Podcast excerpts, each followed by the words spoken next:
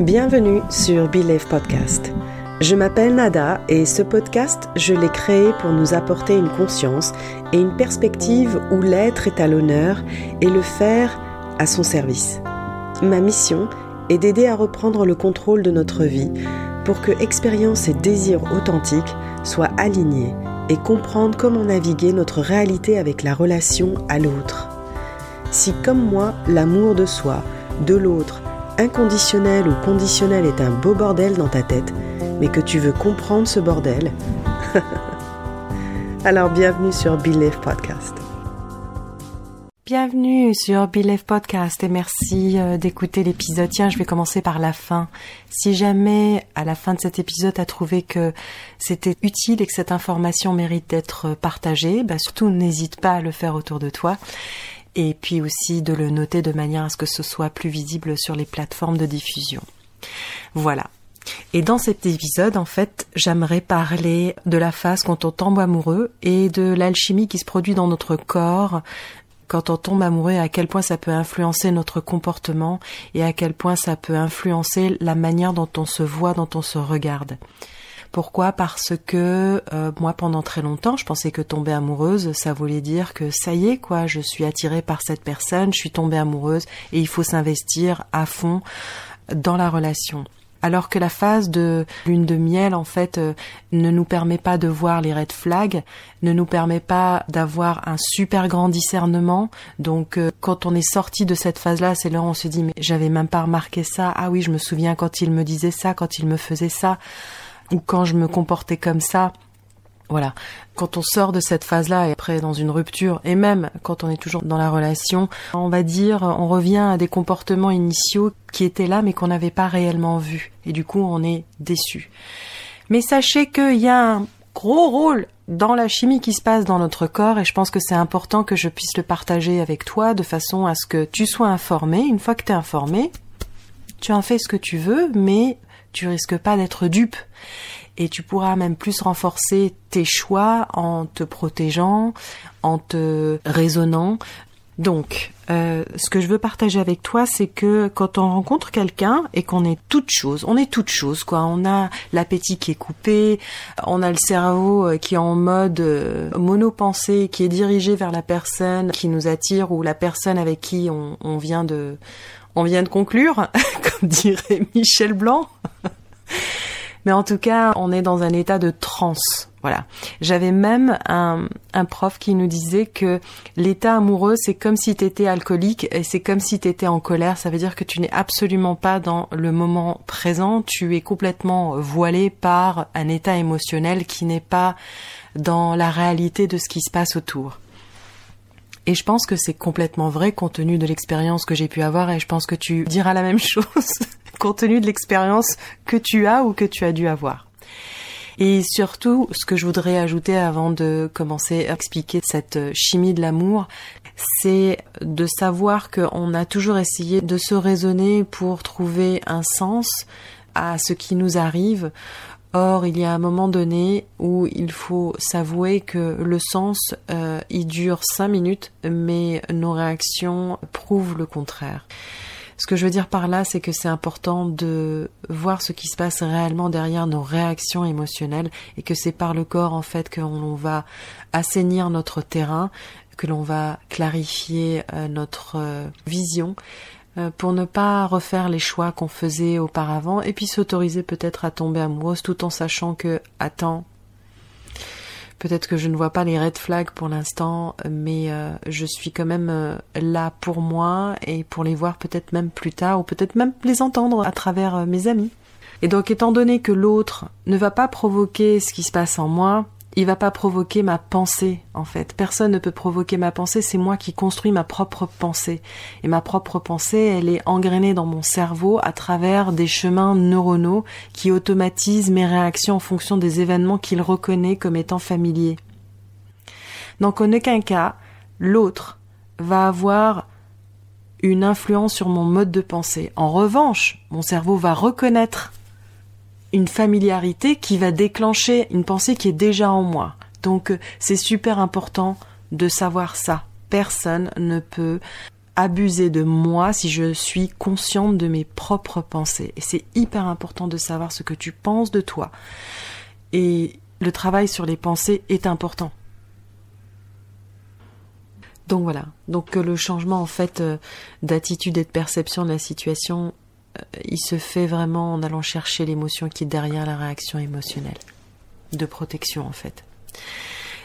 On a tendance ensuite, après qu'on soit blessé, après qu'on ait rompu dans sa relation, on a une phase où on n'est euh, pas bien, où on est malheureuse. On ne sait pas vers qui se tourner, euh, on ne sait pas où est-ce qu'on a mal dans le corps, mais on a mal. Sache que au bout d'un moment, on va essayer de se raisonner de manière à pouvoir reprendre le cours de notre vie et ce qui est normal, sauf que c'est une phase de protection qui est nécessaire, mais qui ne nous aidera pas sur le long terme à pouvoir aller voir qu'est-ce qui est la source de mes choix, mon choix d'être resté, mon choix de ne pas m'être défendu peut-être, mon choix d'avoir toujours douté de moi.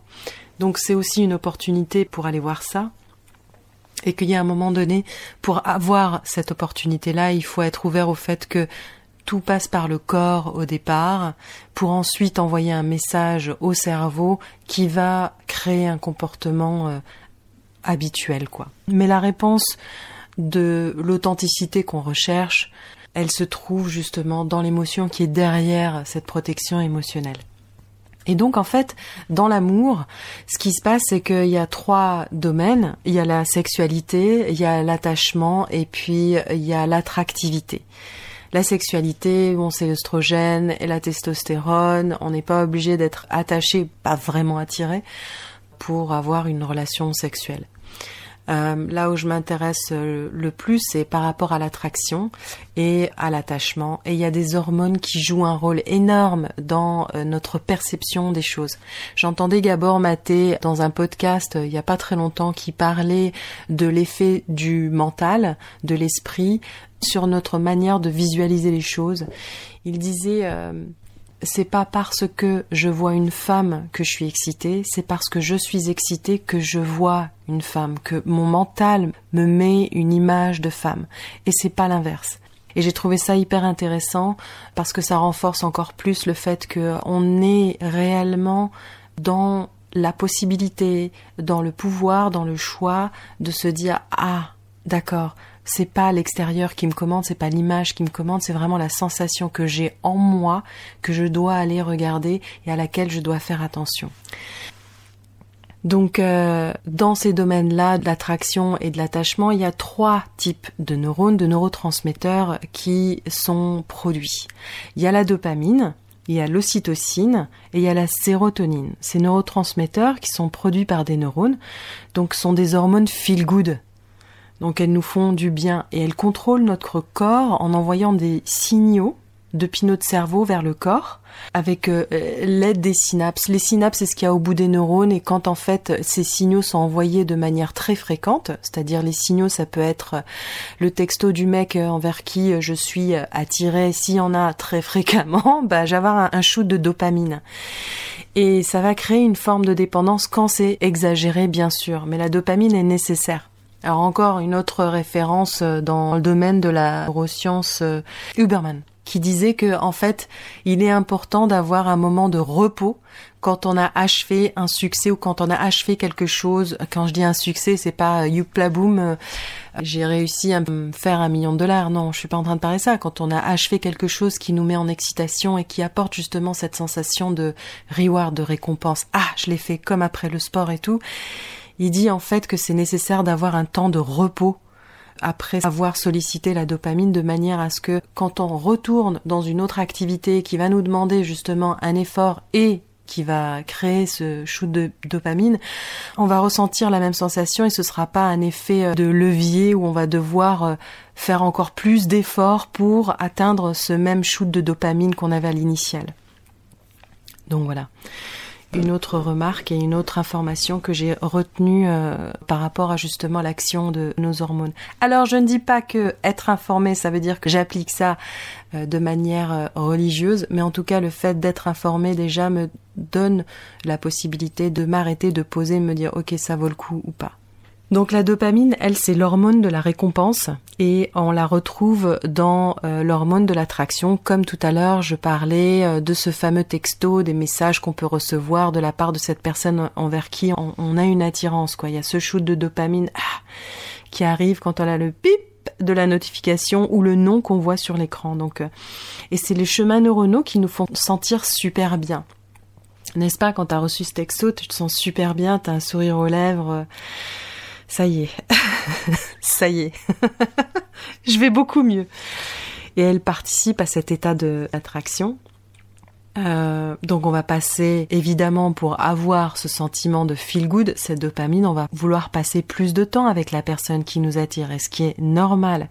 Donc ça va nous mettre aussi dans un état d'euphorie quand on est avec elle, on va se sentir en énergie à tel point qu'on aura même une perte d'appétit parce qu'il y a le cortisol qui joue aussi hein, dans cette belle aventure de la phase amoureuse. On va même avoir du mal à réfléchir euh, correctement, on va avoir du mal à dormir, on va avoir un sommeil qui ne va pas être très régulé c'est un peu normal. Donc ça, c'est l'effet de la dopamine, quoi. C'est dans le facteur attirance. Euh, quand on reçoit des messages, quand on le voit apparaître, quand euh, du coup on en a envie de plus, on a envie de plus le voir, on a envie de cette fréquence, on veut qu'elle augmente de plus en plus, quoi.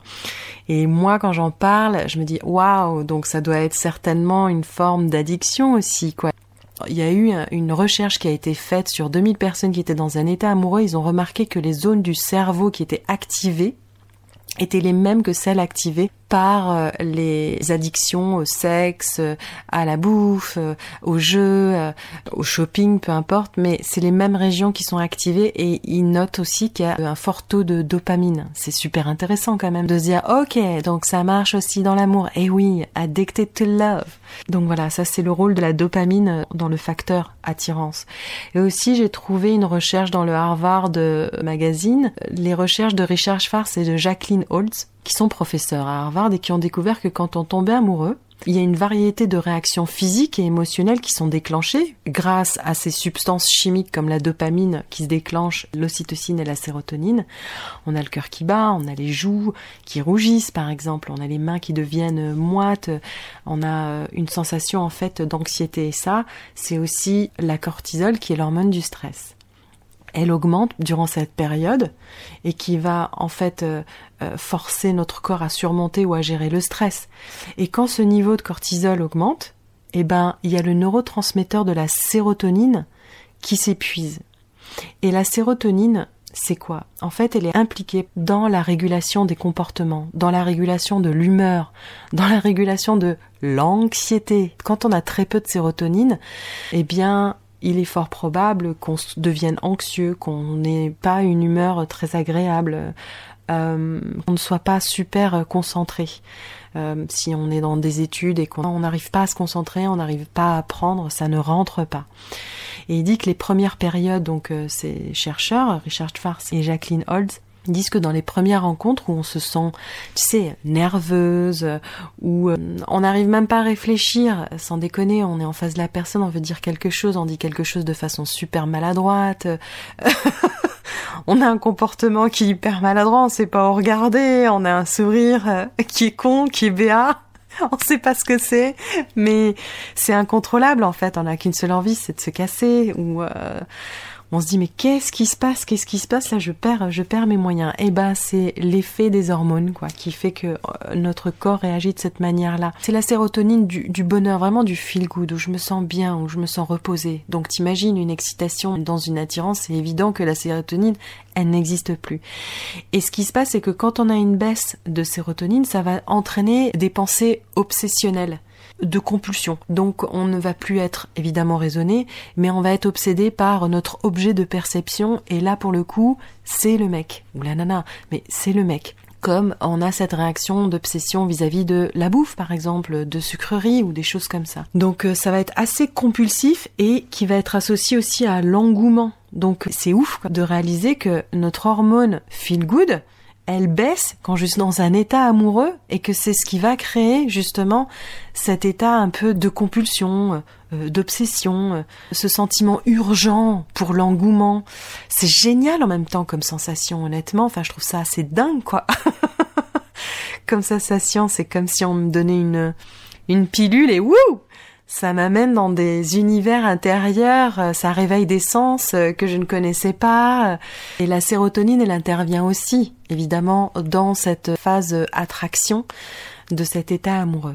Et puis après, il y a celui qui m'a quand même assez euh, frappé, c'est l'autre neurotransmetteur qui est l'ocytocine. Alors l'ocytocine, c'est l'hormone de l'attachement. Et elle est activée pendant cette période amoureuse évidemment. Elle a un rôle hyper important dans la consolidation de l'attachement. Et elle est renforcée dans le contact charnel et elle est libérée dans les rapports sexuels, ce qui nous donne cette sensation d'être intime, mesdames. Donc c'est l'hormone de l'amour euh, qui nous conduit au sentiment de sécurité, de calme, de contentement. Et elle se produit pendant le contact charnel, en fait, avec la maman. Alors dans un des bouquins de Gabor Maté, qui est sur l'addiction, je ne me souviens pas du titre exactement, mais, je peux le mettre dans la description si tu as envie de le lire. In the Realm of Hungry Ghosts. Voilà. Euh, dans le royaume des fantômes affamés. Maintenant, je ne sais, a été traduit en français. Et quel serait le titre? Bref, il euh, expliquait que les personnes qu'il consultait, parce qu'il est addictologue, il, il ne pratique plus, il a dirigé un centre de désintox à Vancouver pendant une dizaine d'années. En fait, il décrit que la plupart des héroïnomanes euh, vont chercher l'effet de l'ocytocine, qui est cet effet euh, calmant du contact charnel avec la maman, parce que l'ocytocine se produit immédiatement lorsque le bébé est en contact avec sa mère. C'est magique comment la nature va nous amener à aller rechercher cette hormone-là euh, de calme, de sentiment de sécurité. Et d'après les retours des héroïnomanes, quand ils prennent l'héroïne, ils éprouvent cette sensation de sécurité, cette sensation de calme, cette sensation de sérénité où rien ne peut leur arriver, comme dans les bras d'une mère. Et je trouve ça super intéressant parce que je comprends maintenant pourquoi une de mes coachs avait dit euh, si tu dois entrer dans une relation amoureuse avec quelqu'un, ne couche pas avec la personne immédiatement. Pourquoi? Parce que justement c'est à travers le contact charnel que nous, en tant que femmes, on va produire l'ocytocine, d'autant plus que pendant euh, le rapport sexuel, la progestérone est très active. Et donc, euh, le fait qu'on ait une progestérone qui est très active, elle va encore plus activer l'hormone de l'ocytocine et c'est pour ça que nous, femmes, on est plus attachées aux hommes, contrairement aux hommes qui, eux, en fait, leur hormone baisse, donc ils ont moins d'attachement. C'est fou quand même. Hein donc je pense que ça déjà, je trouve que c'est une information qui est hyper importante. Si tu penses que t'as peut-être couché un peu trop vite avec ce mec-là, peut-être que tu devrais te donner un peu de temps, non pas par principe, peut-être si tu veux au départ, mais sache que dans le corps, il se passe un événement où il va se produire de l'ocytocine, où tu risques d'être plus attaché et lui pas nécessairement tout de suite. Tu dis putain mais franchement, euh, franchement c'est pas cool hein. mais en même temps, c'est cool et c'est pas cool ça, ça me permet quand même de revenir à moi, quoi. Encore une fois, comme je le partageais dans un autre épisode, quand on est né femme, on va dire du féminin, pardon, qui est plus développé que l'homme, sachant qu'on a les deux polarités. Mais la femme, c'est l'accueil, la femme, c'est euh, la reproduction, c'est comme la terre. Donc, euh, je pense qu'il est important de savoir ce qu'on a envie de cultiver euh, dans notre terre intérieure.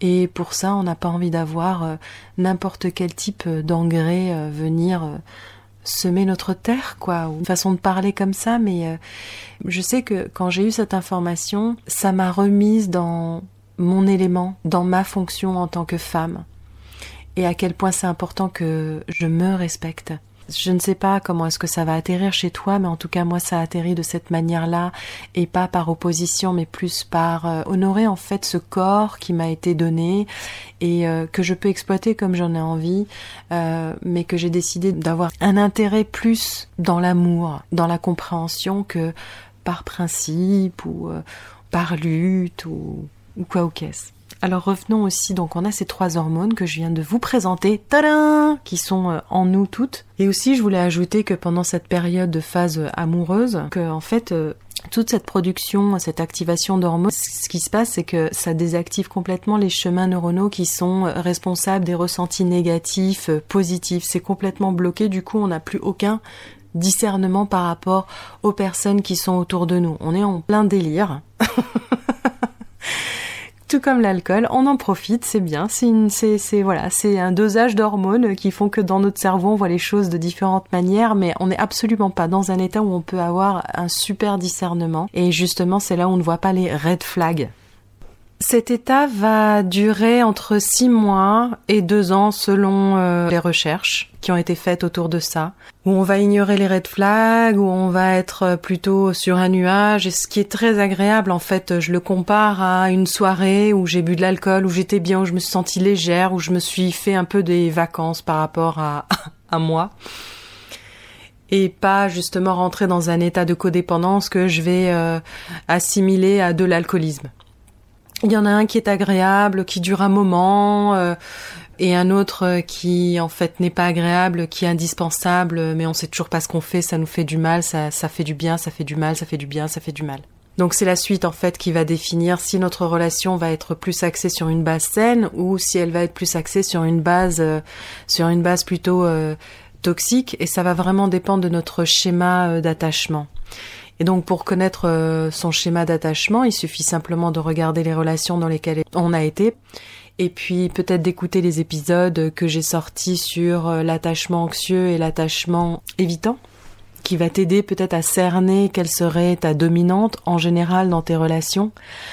La clé pour dénouer son type d'attachement qui peut être vécu comme un enfer, euh, c'est-à-dire euh, avoir euh, cette peur de l'abandon, d'être complètement dépendant de l'autre, justement par peur de cet abandon.